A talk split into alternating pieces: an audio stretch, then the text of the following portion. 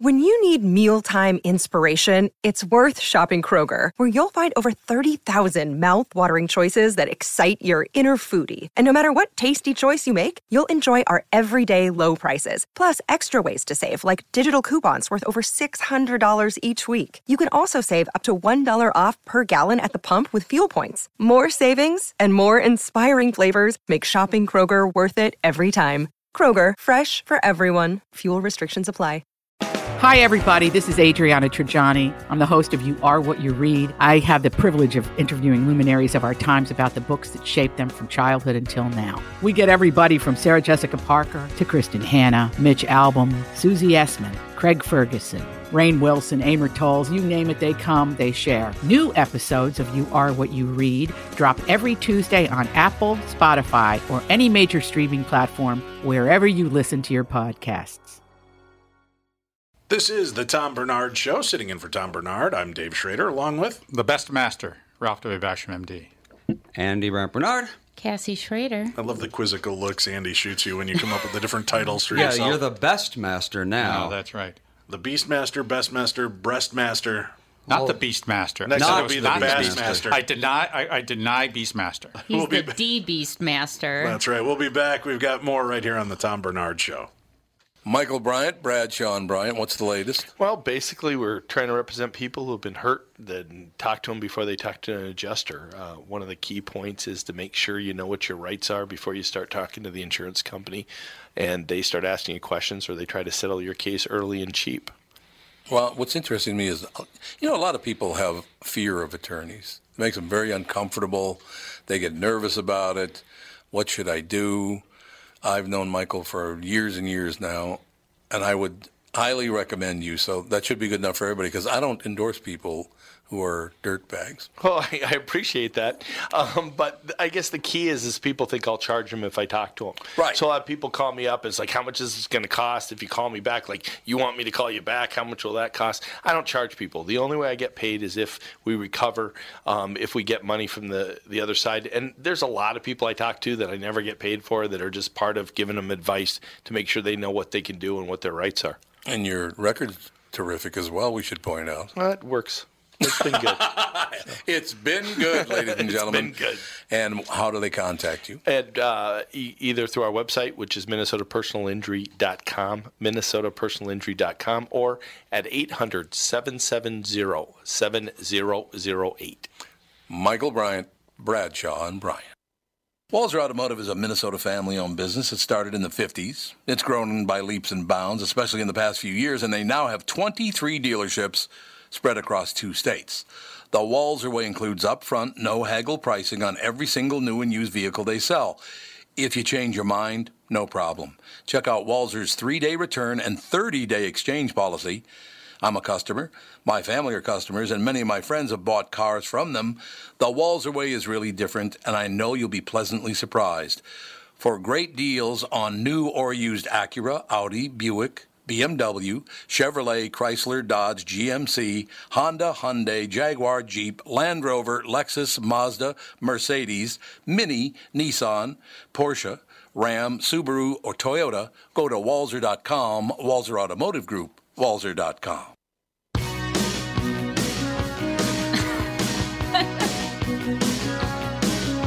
Can't help himself. I can't. Love this song. I know you do, honey. That's why I'm playing it. They've played. The, they, they filmed this video right here in St. Paul. Yeah, with uh, uh, Courteney Cox. Yes.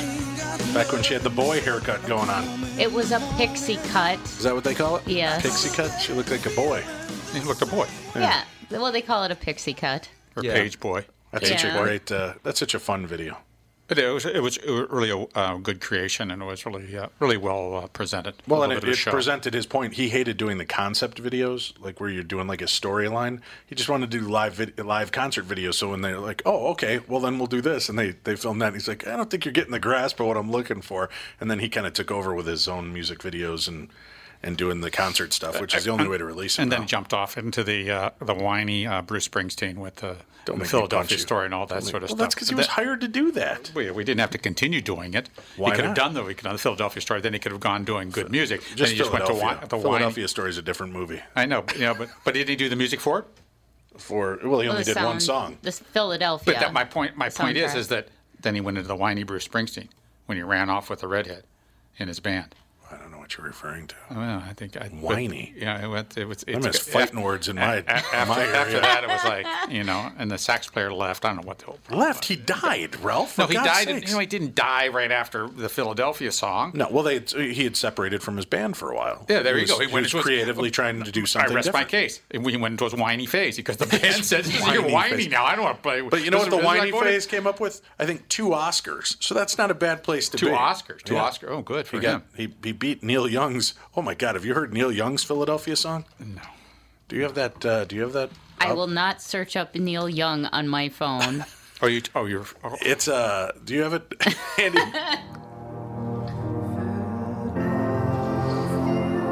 I can't even hear it. Yeah, this is not good. I'm gonna skip ahead of it. Doesn't get better. And everybody was surprised that Not. Springsteen's song beat him. So- now Springsteen sounded like he was upbeat with his song. Com- compared to that. Okay. Yeah. Okay, but Oscars. Well, okay, so you got Oscars. Okay, but it still was whiny. I Wait, mean, you can win Oscars Well- for songs? But then he got. Yes. Oh, movie song. Original. Uh, Yeah, And then he got an Oscar for Secret Garden for Jerry Maguire. Yeah, and then he got an Oscar, I think, for The Wrestler with Mickey Rourke. So he got four Oscars, or I how think many he's got Oscars did three he get? Oscars. Now that he's Well, on you just Broadway, said four. Wait, what's his name? No, he has. Bruce Springsteen. Oh, Three. Bruce. We're talking about Bruce Springsteen. And Springsteen's on Broadway right now, so he's gonna think get a Tony. He's vying for the Tony. That we And- talked about this. This was- He's yeah, going to so get the if he hat can trick get or the or the all four: Oh. Emmy, Tony, Oscar, and the. Uh, Bruce has one Academy Award, uh, four American Music Awards, whatever that is, an Audie, a Brit, two Golden Globes, two, A three, Grammy? four, five, Yes. six, seven, Grammy eight, the other one. nine Grammys, a Juno, four, five MTV Music Awards, and a Tony. But I don't think he does have. So he has a Tony. he did get a Tony don't. Award. Oh, no, I Wait, think is an he- Oscar the same thing as an Academy? Yes. Yes. Yeah, then yeah, he. I think he got like an a For Philadelphia. special. I just saw a story, um, some type of special Tony. Where's Kristen? Where Kristen? Kristen, call back! Hurry, hurry! Let me. I'll look it up. She's Hold a on. quitter. She has a. Quitter. We talked about this. So there, there, there's Right. a, there's a, the, uh, a triptych or a, a quadric or some sort of thing where there's. It's like the Etos or something. I think is what they call it, There you go. or e- ETOG or something. Yeah. Oh yeah. because it's Emmy, Tony, Grammy, and uh, Oscar. But I can't remember what they stand for. Here, I got the uh, story Emmy, here. Emmy, Tony, Oscar, Grammy. He already got Bruce Springsteen to. He's to receive a special Tony Award for his Broadway show. All he needs is an Emmy, but I don't think he's ever going to get one of those because why But would that's he? not true. Uh, He, he did a TV televised event with uh, Black and White Night with Roy Orbison, so he's done television programs like that that may get him uh, an Emmy. He's never been Black and White nominated for one a though. long time. They're not going to get an Emmy for that. That's a long no, time. I'm just saying though he Oh, has could- done oh, TV I see. So- programs yeah. like I that. see. So he has an opportunity to. Technically, Yeah. he could. So wait, what's the difference between the Academy and the Golden Globe? Golden Globes is more of like People's Choice, right? No, I believe. Or is that just like its Gold, own Golden thing? Globe is foreign press. Foreign press, yeah. It's foreign Oh. press. So foreign press uh, will make their selections on, And- you know, for, and it's sort of the, the prequel to uh, the Academy Awards. yeah, and usually like the people that get nominated for Glo- Golden Globe usually end up being nominated as well for the Oscar for the same thing. right. So it's back to back. So many award shows. Have you guys seen talking about weird things? Have you guys seen that they have they're selling this? It looks like a um, almost like a mouse. It's like a, a gel pack with little holes on it, and you fill it, and then you push it, and it squeezes like you're popping zits. And it's for people Oh. that like to pop zits. Oh, well, that was well. Tom had uh, you know the Zit Doctor on this morning. I was listening to it. I can't believe Oh, that she's making a Dr. for- Sandra Lee, the pimple popper. Yeah, I can't believe that she's making a fortune on on inane surgery. It is the most bizarre thing. and it- Most bizarre thing. Mm-hmm. Maybe it's ever- not the same. Same we're one, about, the pimple popper, Dr. Pimple Popper. So she's put up all these videos of her squeezing pimples, Yeah. were big and small, and people watch this. It's Yeah. almost like a fetish. Well, it says Thanks. here, here's the article from the Star Trib. It says, "Ew, gross! Why we can't look away from disgusting online videos. Social media offers something for everyone: bad taxid- taxidermy, pimple popping, cooking fails, and ingrown hair removal, to name a few." Dr. Sandra Lee, aka Dr. Pimple Popper, has more than 3.8 million YouTube subscribers who watch her squeeze, pop, and pick pimples. She claimed 10 this morning. On the I believe Instagram account Tweezist, 186,000 followers, which uh, watch ingrown hair being removed, and the Instagram account for Cooking for Bae has made American cheese coated cooking fails a must see for its 158,000 followers. Disgusting? Maybe. Absorbing? Apparently. Gross out social media accounts have been showing up on platforms such as Instagram and YouTube for a few years, with the popular Dr. Pimple Popper's first post dating to 2014. The accounts now lure millions to watch videos of oozing pimples and baseball sized boils. Yeah. Or to scroll through images of vomit inducing diners or dinners gone wrong, then share them for all their lucky friends and followers to see. While we may feel repulsed by this image, we just can't seem to look away. I don't specifically seek out giant festering zits, but if it shows up on my newsfeed, I'm going to watch it, said Rachel Blodgett of St. Anthony. Blodgett, an avid viewer of the television show American Horror Story, started searching, what is this, tripop, tripophobe, Trypophobia? yeah, trypophobia of, of images and videos after a character in the show revealed her fear of irregular or clustered holes and bumps.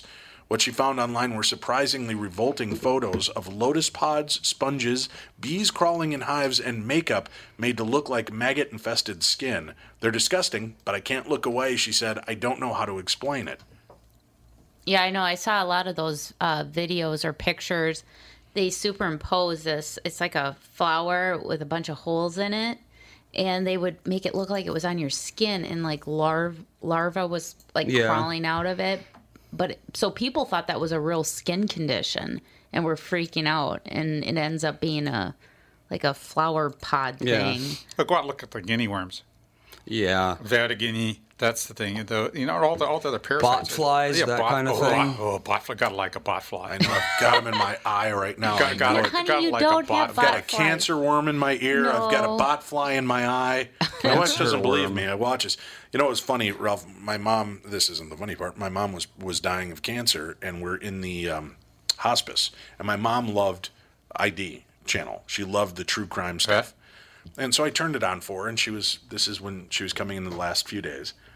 And uh, the the nurse takes me aside and he goes, "We need you to change the channel." And I said, "Why?" He goes, "Because in this state, their minds aren't working right." Oh, they think it's real? And he goes, I've had people, when I come in to check their pulse, they start screaming, Stop trying to murder me. Yeah. We can't do it. He goes, Just put on something else. He goes, Does she like the Animal Channel? And I'm like, Yeah. I go, I My mom loves Animal Planet. He goes, Put that on. So I put on Animal Planet, and the first show that comes up is. Um, uh, what, what is that? Oh, Um, the, the monst- creature, the no, the monsters monsters- inside, which is about like weird infestations of bugs and organisms and parasites. stuff. And I look at him and I go, "Yeah, this seems a lot better." And he goes, "Maybe we should find something else." But I, I, PBS. I, I should, I, the, there was a.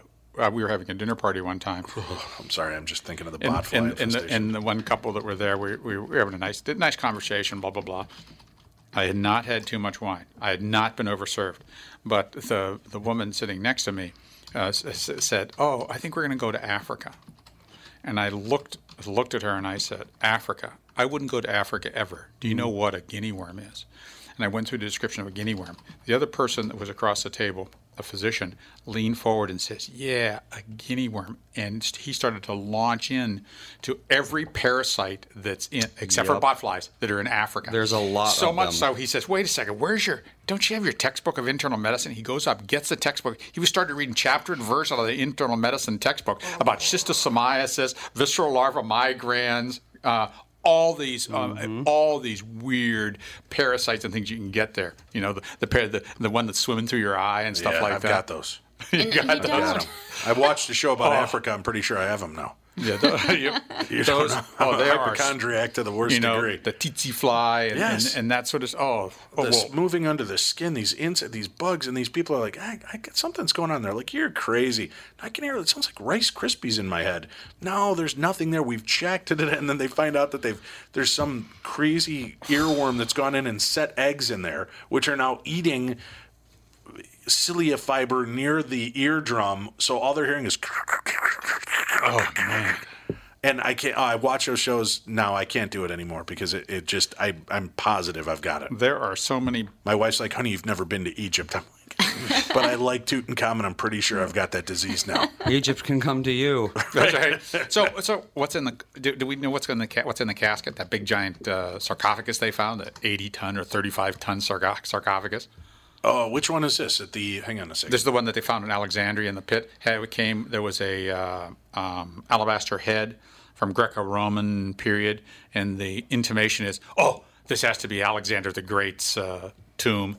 I don't know. I don't have that story. I do have a, a story uh, in an Egyptian site last excavated in 1900, a significant find. Is that the one you're talking It about? might be. Archaeologists hope to learn more about mum- mummi- mummification process. No, no. Used two and a half uh, or 2.5 thousand years ago.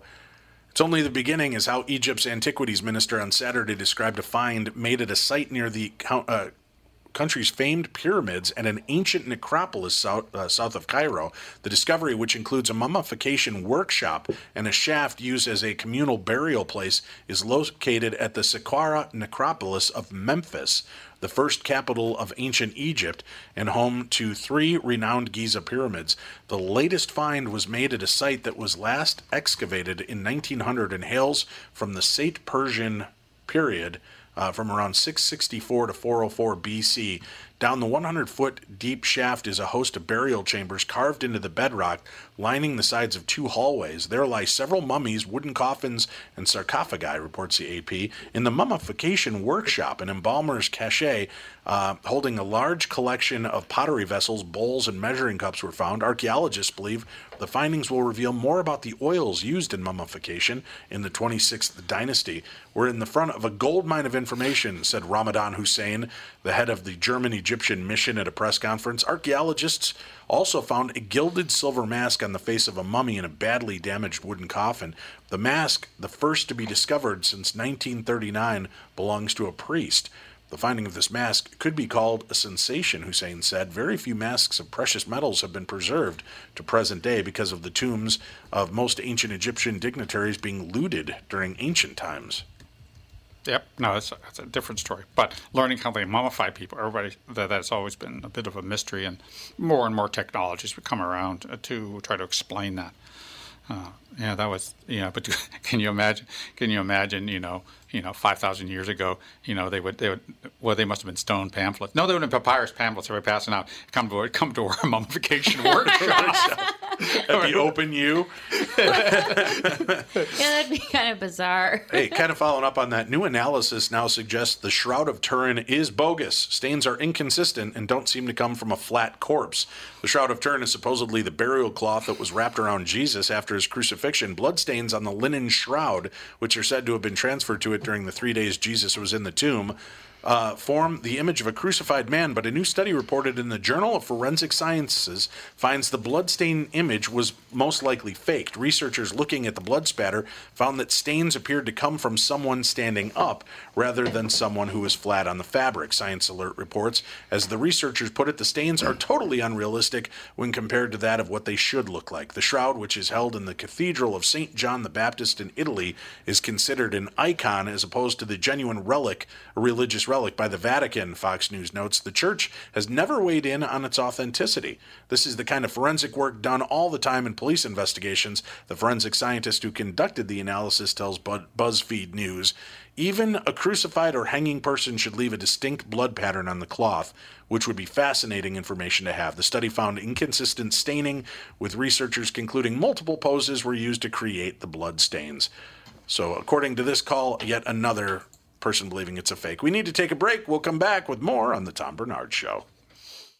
I'm Brad Huckle, president of North American Banking Company. Ask one of our bankers what they love about business banking. They always say the relationship with the client. Case in point, True North Oral Surgery and Implants is a longtime customer with a growing practice. Their banker, Julie Marshall, knows the ins and outs of what they do. So when they need working capital, an equipment loan, or funds for expansion, they call Julie. Are you looking for a banker you can count on? Give us a call. This is Tom. Why not bank with my banker, North American Banking Company? A better banking experience. Member FDIC, an equal housing lender. Just like all of you, I'd been hearing about my pillow and was skeptical that it's as great as everyone says. Well, I received my first my pillow and I love it because I have a pretty big melon, pretty big head, and My pillow will prop it right up. I can get my neck aligned and I sleep very well because of it. Mike Lindell, the inventor of My Pillow, has a very special offer for my listeners. My Pillow is offering buy one My Pillow and get another absolutely free. Don't delay. Order now. This offer expires August 1st. If you're looking for a great night's sleep, now is the perfect time to get your first My Pillow. If you already know how great the My Pillow is, why not give them to everyone you know? Call 800-516-5146. Use the promo code TOM or go to mypillow.com, but make sure to use the promo code TOM. Call 1-800-516-5146 and use promo code TOM.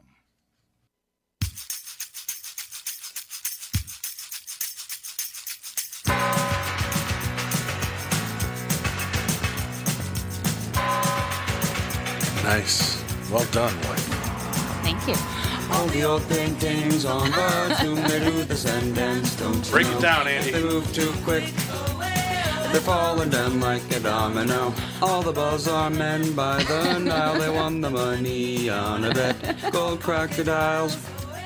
They snap the teeth on your cigarette. Foreign types of things. Andy has blossomed. Look at him go. Andy, you We're are. doing karaoke. Yeah, we're taking Andy out for karaoke night Andy is like his dad, man. He can remember the lyrics and sing them along. Yep. Did a wonderful job. I've job. always been a I've been good at lyrics and that kind of thing. Yeah, I wonder why. I, there's a genetic thing there. Probably, yeah. We were speaking about antiquity. Yes. Now, Yes. the now the, the one of the latest crazes on the on YouTube is Uh-huh. Dating watching old men? no Oh. watching primitive technology videos. Sure. Oh yeah, those are big. Wow. Namely, a guy whose channel is literally called Primitive Technology. I think. That's right. They, they where, where they start out with nothing.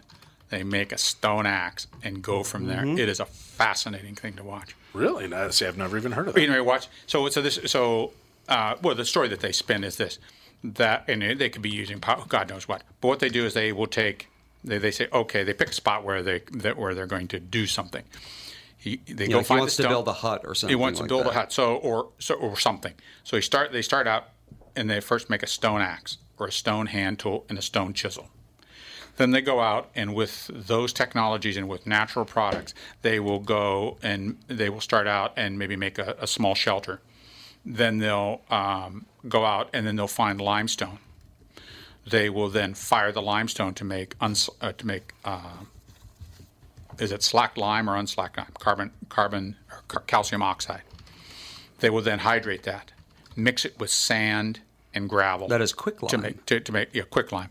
So they, it's, they what they will do is then they make their own concrete. They make their concrete. They make their own bricks. They take the bricks, stack them with other concrete and mortar that they make.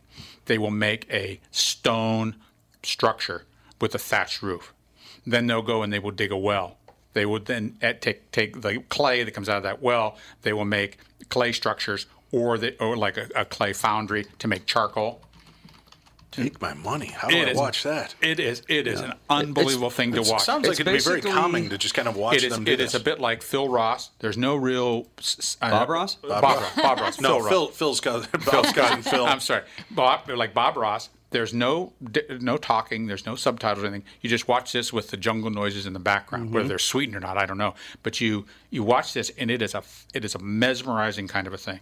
It is a very interesting to watch. I would I'm I just it's so interesting to see what can be done.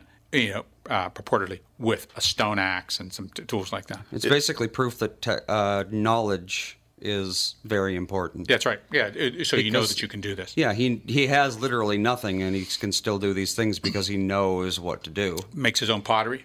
They make their own pottery. They take they'll make their own um, uh, kiln and uh, made out of clay. They'll build up the clay, dry it, build up clay, make, make a giant kiln. Then they'll then they'll not throw their own pottery, but they'll lay up their own pottery like a dish or a bowl or a cup or a thousand different things.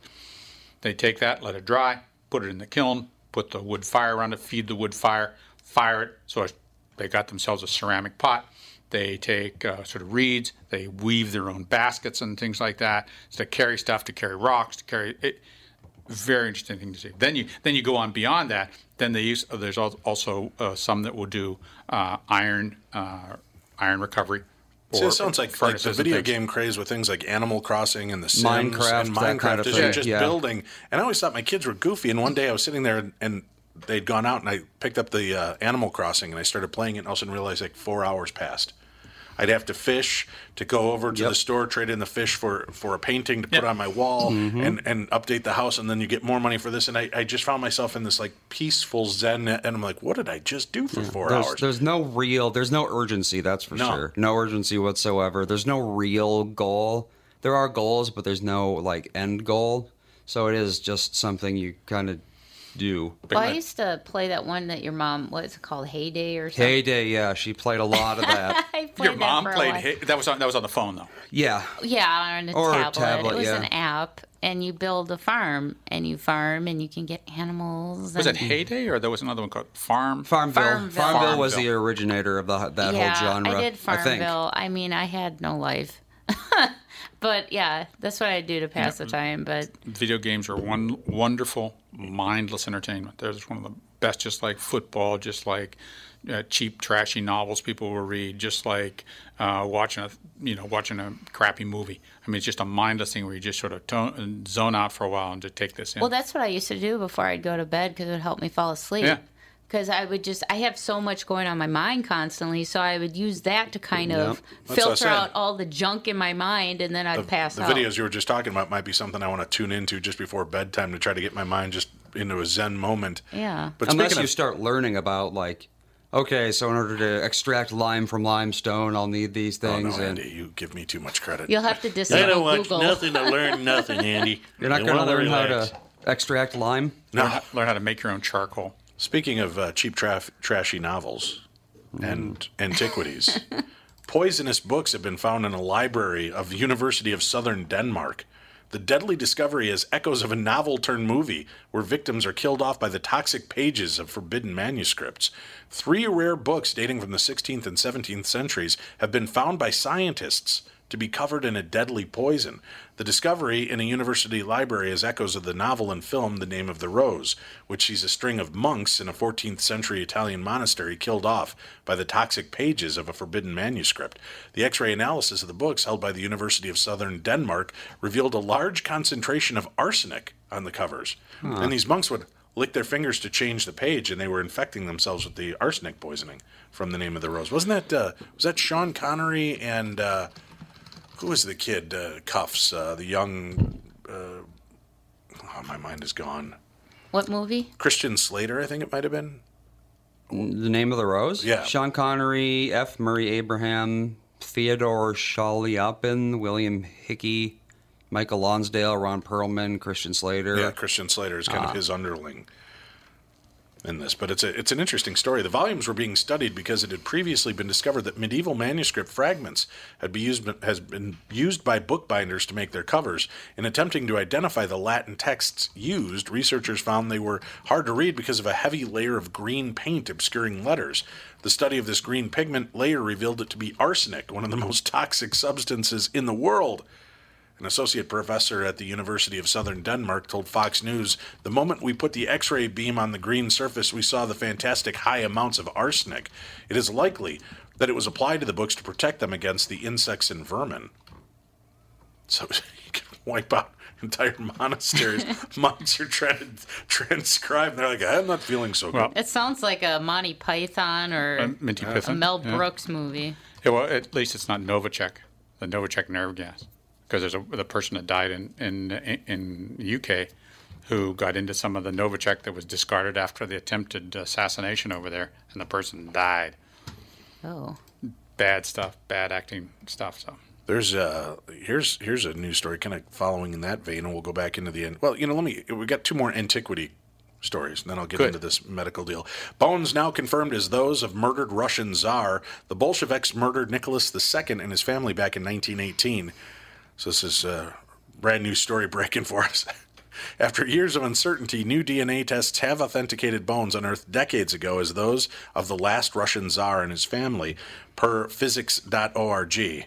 Uh, the analysis ordered by the Russian Orthodox Church could eventually mean the remains of Nicholas II and his family will finally be given their full rights 100 years after they were murdered by the Bolsheviks in 1918. The Church Investigative Committee wrote in its findings that the remains found belonged to the former Emperor Nicholas II, his family members, and members of their entourage. In order to come to the conclusion, investigators reportedly had to first exhume the remains of Nicholas's father and test his DNA in order to prove the familial link.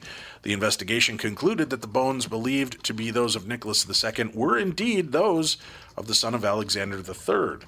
The Orthodox Church has expressed satisfaction with how the investigation has been conducted, and church authorities say they'll take the findings into consideration. As the week notes, the remains of Nicholas II and his wife Alexandra and their three children have been interred in the family crypt in St. Petersburg since 1998. The bones of his children, Alexei and Maria, were not discovered until 2007 and remain part apart from the rest of the family pending verification, which also has been ordered by the church. The family was rounded up on the night of July 16th, 1918, in the home where they were imprisoned by Bolshevik revolutionaries after Vladimir Lenin seized power that same year, ending the 300 year Romanov dynasty to which Nicholas and his family belonged. As the story goes, they were mercilessly shot execution style before their bodies were hastily burned outside. They were also cut up beaten, broken, and then burned. The Bolsheviks wanted no remains of it. But there are remains, it seems. Right. So what the bone? What they just throw them in a? You think they just throw them in, In a a pit? pit, So yeah. it's- So, uh, why is the church involved? Wha- wha- What's the link between um, the? Um, Bol- uh, I'm sorry. Maybe the- because of the the religious dynasty- context, they want to put the they want to inter the people in the right places. Okay. And to give it, the, you know, this is the Tsar Nicholas. You can't just throw any bones in and say it's Tsar Nicholas. Okay. Right. I think so. Maybe what they're doing is just looking for uh, qualifiers to prove that this is who they're burying there. But but they they really. Well, I don't understand what is the, what was the link between the royalty at that time and the church? Was it an important link, or is it just something that the the church would do for anybody? In, well, I in think just Russia? that uh, in Russia, the church is a very important No, all right. factor of everything. Right. But at the time, at the time, there must have been some sort of a link between the royal family and the church, and, and how that integrated. Well, and when Lenin took over, they, they destroyed anything that bared his image and, and kind of Yeah. they didn't want to give him any uh, you know uh, accolades or, or any kind of idea of what they melted down all the coins, destroyed all the paintings, statues, whatever they could. That's just the way that each one of these evolutions of leaderships would come in since the beginning of time. That's always been the ways you just come in and erase the history that was before you, and Yeah. you become the history. That's why a lot of the hieroglyphs that are found on Egyptian tombs that they think look like airplanes and this and that and the other are actually layered versions of stories. That Oh. as somebody else would take over, they would chip in new stories. And then as wind and rain and snow and you know uh, all that has come across it, it's changed the the patterns so that suddenly it looks like airplanes and helicopters and and strange images. Ah. Yeah, at least according to a lot of the experts, that's Well, what that is what is going on. That is what they used to do a lot. Uh, that's what a palimpsest is. Is um, it's a piece of parchment that they would dip in something to get all the ink off and then reuse it because parchment was like difficult to make. But with stone, that's not nearly as easy. that's right. Unless you get hydrofluoric acid Yeah. to burn it off. The Egyptians with their hydrofluoric acid and their power washers. that was the one technology we lost. Yeah, that's not part of uh, ancient technology, certainly. The Primitive first, technology making a power washer. That's the, right. the first drug has been approved to treat weaponized smallpox. The FDA approved the drug, but U.S. officials say there's no immediate threat of bioterrorism. Uh, the FDA has approved a drug that could be used in the event that someone turns the deadly smallpox virus into a weapon, per USA Today. The antiviral, uh, boy, I don't even know how the hell to say this word, tec- tecovirimat, uh, T E C O V I R I M A T, Tecovirimat. tecovirimat, or TPOXX from the pharmaceutical maker Siga Technologies, has been given the go ahead by the regulator to become an additional option should smallpox ever be used as a bioweapon. Well, now that we've we've mentioned that we have the antidote, if you've got it and you've weaponized it, isn't it easy enough to alter so that It might, it might be, it might be, you know, that'd be genetic engineering, but then you need a host to run it through, and that's that might be a little bit of an effort. The AP reports that the U.S. government partially paid for the development of the drug, which will now be stockpiled. The drug was found to be effective against smallpox in animals infected with the virus and was found safe for use in human test subjects who were not infected. The CDC was quick to assure the public that, despite the new drug to fight it, there is no immediate threat of the virus being used to intentionally kill. Today's action reflects the FDA's commitment to ensuring that the U.S. is prepared for any public health emergency with timely, safe, and effective medical products. Dr. Scott Gottlieb, head of the Food and Drug Administration, said in a statement smallpox is estimated to have killed some 300 million people in the 20th century, while it was eradicated by a massive vaccination effort that was deemed successful worldwide in 1980. No drug has previously been developed to fight the disease in those already infected. Wow. But drug resistance could occur if it's used uh, widespread. If the if the uh, vir- uh, the virus is exposed to it, it can some can uh, come some can mutate and then survive, and then Mhm. that's how you get the drug resistance. So Our guest is on. All right. Well, why don't we do this? We'll uh, we'll take a break. We'll come back. We've got our guest up next. Uh, we've got some more stories to share. Stay tuned. You're listening to the Tom Barnard Show. Tom will be back with us tomorrow, filling in. I'm Dave Schrader. Got a host of great people sitting in the studio with us, and we'll be back right after this. Hello. Hey, how you doing? I've been here over a year now. It's going great.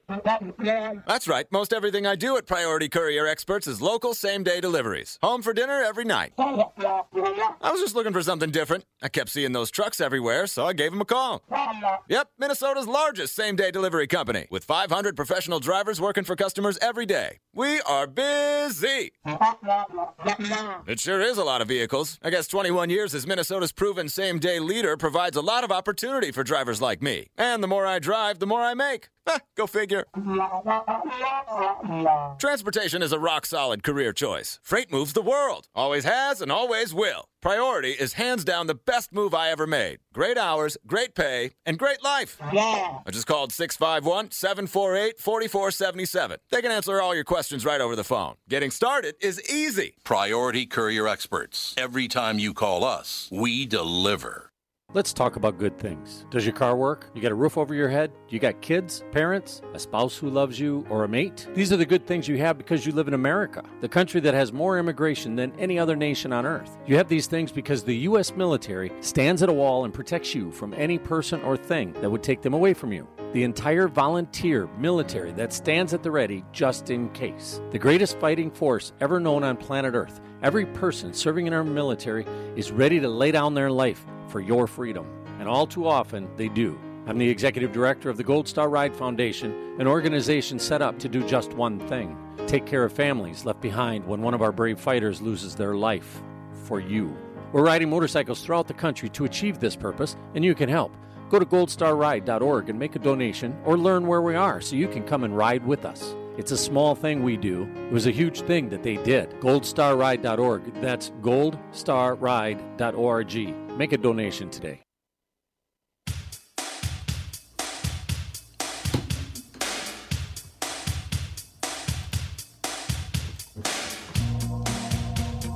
We're back. This is the Tom Barnard Show. Tom will be back with you tomorrow. Joining us now for the remainder of the show, Forrest Galante is here promoting the show Extinct or Alive, which can be seen Sundays at 9 p.m. Eastern. That's 8 p.m. Central on Animal Planet.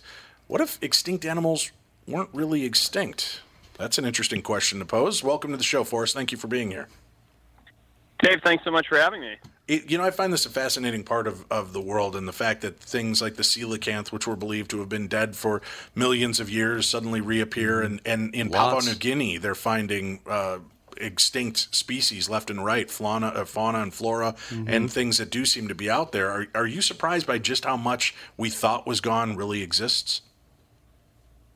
Um, you know, I, I don't know if I find it surprising so much as um, you know understanding that uh, it's sort of arrogant uh, for us as human beings to just kind of make that decision whether something's gone or not, and then you know once it's written off, nobody nobody gives it much of a second thought, and then once people do, they realize, oh wow, there's actually a chance these creatures are still out there. What got your interest involved in kind of re-examining these cases to see if there's truth or if there's more out there than than we already understand?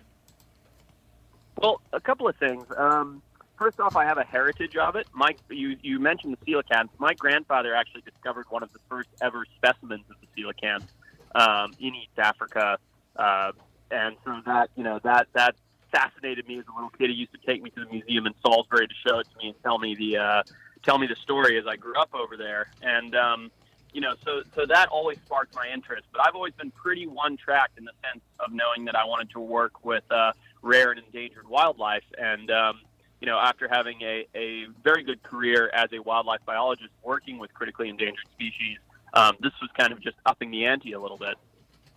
All right, and I know with your season kicking off, you, it's a two-hour season premiere where you explore the, the magical and mystical jungles of Zanzibar in search of the Zanzibar leopard. Now, how long has that been thought to be extinct? Uh, that's almost exactly 25 years since the last reported sighting of a Zanzibar leopard. And what does it take to really kind of go back in and, and look at this? And if they think that that was the final example of, of that 25 years ago, ha- have people just stopped looking or stopped reporting on it? Or, you know, what brings you back to re examine that specific case? Well, each one is so individual. Um, but with, the, with, with regard to the Zanzibar leopard, what it is, is, you know, we looked at this island, we looked at the habitat, we looked at the prey species availability for an apex predator, and then, of course, we looked at eyewitness sightings. Are there still, you know, killings going on? Is livestock going missing? Are people seeing them? Is there anything else? In the case of Zanzibar, there's a lot of lore surrounding the witch doctors and the Zanzibar leopard, and and all these things added up to uh, my assumption that the Zanzibar leopard has the potential to still be there. And then you set about to to re-examine and get out there. Now, when you do this research and you look at these creatures, what specifically draws you to a story? What makes you think, you know, this is something I want to look into? I mean, of all places, why the Zanzibar leopard? What what was the the draw for you on that? So look, with 3,000 species being deemed extinct every single year, there's a lot to pick from. So, you know, it's not we don't exactly just throw a dart at a dartboard and say, you know, let's go for this one. Uh, we base our research off of viability. You know, what is it uh, that these species could still be there? Uh, is the habitat conducive to harboring this species? Is there enough protected area? Is there prey abundance in the case of the leopard, et cetera?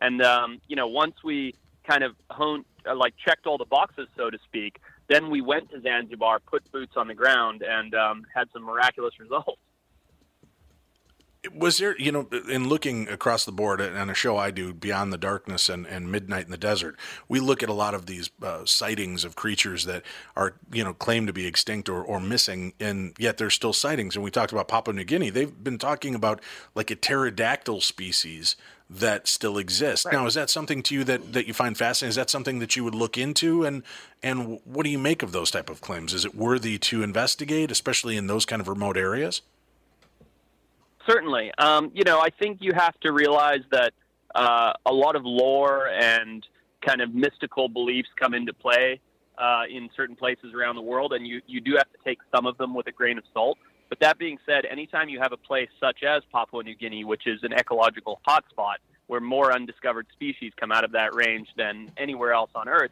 you have to take those accounts um, seriously and you have to investigate them. And investigate investigating them in certain terrains like Papua New Guinea is very difficult work. It's not just a matter of listening to eyewitness reports and you know going for a hike. It's going to these incredibly remote regions that very few human beings of any background have ever been, and then very rigorous, very monotonous scientific surveys to try and get a result. All right. Now, what was your eh, you know first idea? Where, where did you really want to go? Was there specific animals or creatures that that interested you that you thought, you know what, this is these are the type of things I want to look for? Um, well, I uh, I have a background specifically in herpetology, um, which is the study of reptiles and amphibians, and um, I think one of the first ones that really tickled my fancy was the La Palma giant lizard, and it's a large lizard uh, in, on La Palma Island near the Canary Islands that uh, that went went missing. Uh, I don't want to misquote, but I'd say about 50 years ago, and um, and then all of a sudden in 2007, there's only one species of large lizard on this island. Some amateur photographer got pictures of these two large lizards walking along the beach, and that absolutely fascinated me. You know, the fact that these these large dinosaur-like lizards had disappeared from this island, and yet, you know, 50 years later, here's a pair of what could only be explained as La Palma giant lizards walking down the beach. So that was one of the ones that tickled my fancy. But honestly, anything anything that's uh, Lazarus taxon, meaning something that had been declared extinct that may rediscovered or has been rediscovered really does interest me. Is there is it mostly man that's wiping out these species, uh, or is it invasive species that we're introducing into these different locations that that are you know doing a, the majority share of the damage nowadays?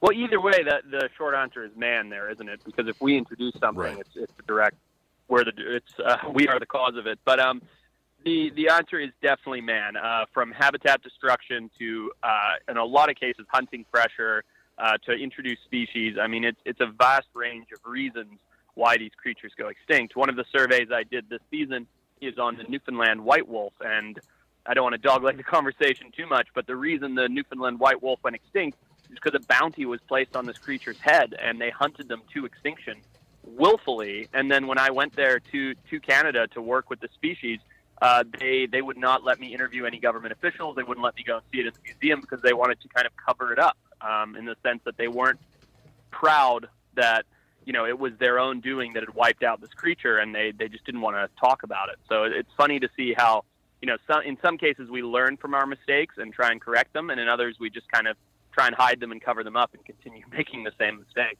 Well, what what can we look forward to in the new season? What's going to be going on, and what type of uh, exploration are we going to take? Oh my God! I mean, it's a fantastic season. It's a it's an absolutely family friendly, exciting journey all over the world, from Zanzibar to Madagascar to Newfoundland, Taiwan, Australia.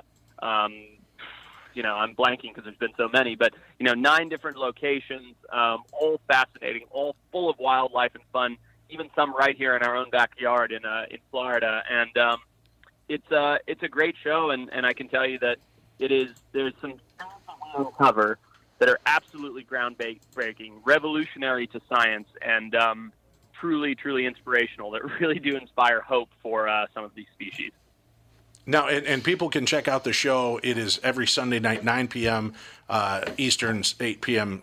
Uh, Central Time, and I'm sure being a part of Animal Planet, it's repeated quite often as well. Correct? That is correct. It's also available online on the Animal Planet Go app, which um, people can watch more or less anytime.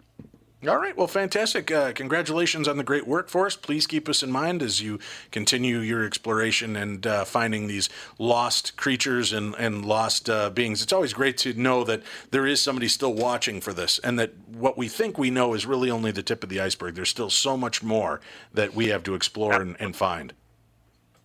Absolutely. Thanks so much for having me, Dave. Thank you. I appreciate the talk. What we Take think, care. What we think we know is an illusion. Yes, right? Well, I'm looking at a picture of Forrest, and this is no illusion. He is literally in clear water, getting up close and personal with a wild crocodile. He's just, the crocodile's sitting on top of a weed bed, and he's peeking over the weed bed, just in their nose to nose. That He's going to go by the way of uh, what was the guy? What was the guy from oh, Australia? Steve Irwin. Steve Irwin. He's gonna- Crikey, have a look at her. She's a beauty. Danger, danger, danger. I know that's how he's going to get that. You you know that's. Well, we hope not. Oh, we hope not. I We thought, hope I not, thought, I but- thought you said you were you were you were you were looking at a picture of him, and he was the most beautiful specimen. Of a I'm man right you here. have bad ever- Oh, he's I'm on right the eye. here. He's on the eyes. Is this thing on? Let's uh, take a quick look. Local news breaking. Uh, this is terrifying. A Minneapolis daycare owner was sentenced to 10 years of probation. All right, guys, gals, probation for trying to kill a toddler in her home by hanging him from a noose. You can go to jail for having weed, You could Right? go to jail for spanking your child, probably. But this woman tried to kill a toddler in her home by hanging him from a noose, and she's getting 10 years probation. 43 year old Natalia Karia was sentenced Monday after earlier pleading guilty to attempted murder and third degree assault. She also pled guilty to criminal vehicular operation for hitting a pedestrian, a bicyclist, and judge. another driver as she fled from her home in a minivan in November of 2016. So not only did she try to hang a child, she hit a pedestrian, a bicyclist, and another driver and fled from the scene. Mm-hmm. And she's on probation for 10 months If she or would've- 10 years. If she'd have done that to an animal, Oh, right. she never would have got out. That's what I said. You know, in some of these cases, when you want a criminal to really go down, right? If you find him with 20 pounds of cocaine You better drag a dead dog in from off the road and throw it in their house and go, and look what he did to the dog. Because they'll get you for five years on the cocaine charge. They'll get you for 30 for killing the dog. It's crazy to me. I mean, not that I'm saying animals' rights aren't important, but it is funny that how we assess certain crimes. We don't care about children. We simply don't care Well, about it children and their rights. Does it say in the news story why the judge gave her probation and not sentence her? No, That at this point, make it just says, according to the complaint, uh, or it says here, the Star Tribune reports that Karia must follow court-ordered mental health treatment and will be on electric home or electronic home monitoring for at least two months. According Wow, to the complaint, months. a Oh, wow, father was a dropping burden. off his son at the home when Karia led him towards the basement, where he saw the toddler hanging from a noose.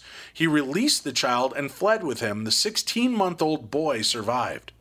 So first of all, how nuts are you that you're hanging a child in your basement and another father comes to drop off? You're like, bring your kid down here. Uh, no, don't put him in there. That's the hanging room. Uh, put him in over here Yeah, right that's, now. that's a cigarette burning room. Right. Oh my God. horrible. There's a gas chamber over here. And the, and the ch- What? in the in the child? What, what permanent damage has that child received? What per, what permanent? Well, you know, speaking of permanent damage, uh, well, when she was fleeing, one, uh, she hit someone's car. Uh, he got out of the car to check the damaged, and then she somehow pulled him into traffic and dragged him for 10 blocks. oh my god. And then she hit a bicyclist who had to have a rod implanted in his leg or else have the leg amputated. So this judge is Oh. a bad judge. So well, I- but is it the same judge?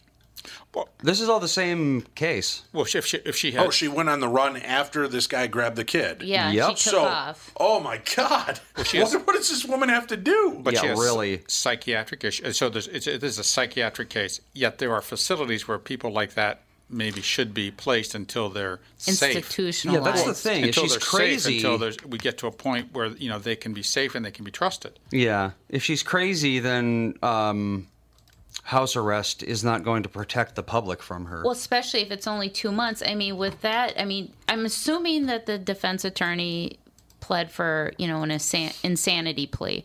So that means after two months, she can go out in public. What's to say she's not going to go to a grocery store with a bomb strapped to her? I mean, obviously, she's not right in the head. yeah, really. So, She likes to run people over, so she'd do the thing on the sidewalk Or some something such like- thing. yeah. Because, because if she stops taking her She medications, likes. She did it once, and he's already pinned her. She likes driving over people. she, she like well, you know that's that's her modus operandi. That's what they isn't that what they would call it? oh, I wouldn't feel safe with But- her on the streets at all. But the you know the I, I feel for her because she does have a psychiatric condition. Yes. We have to respect that, and we have to take care of those people. and the thing is, turning just taking putting her on uh, two months. Uh, uh, Two months consent, uh, con, what, what I say, uh, confinement is just not enough. This, it's going to take longer to get her sorted out, to get her on the proper medication. Then you want to keep her on those medications so she doesn't relapse and doesn't get thrown off like this. Well, Poor thing, it's awful. Yeah, that's uh, what just a hinky jinky story. Very strange stuff. Hey, that's it for today. Thank you very much for joining us today on the Tom Barnard Show. Tom will be back with you tomorrow. I'm Dave Schrader. You've been listening to the Tom Barnard Show.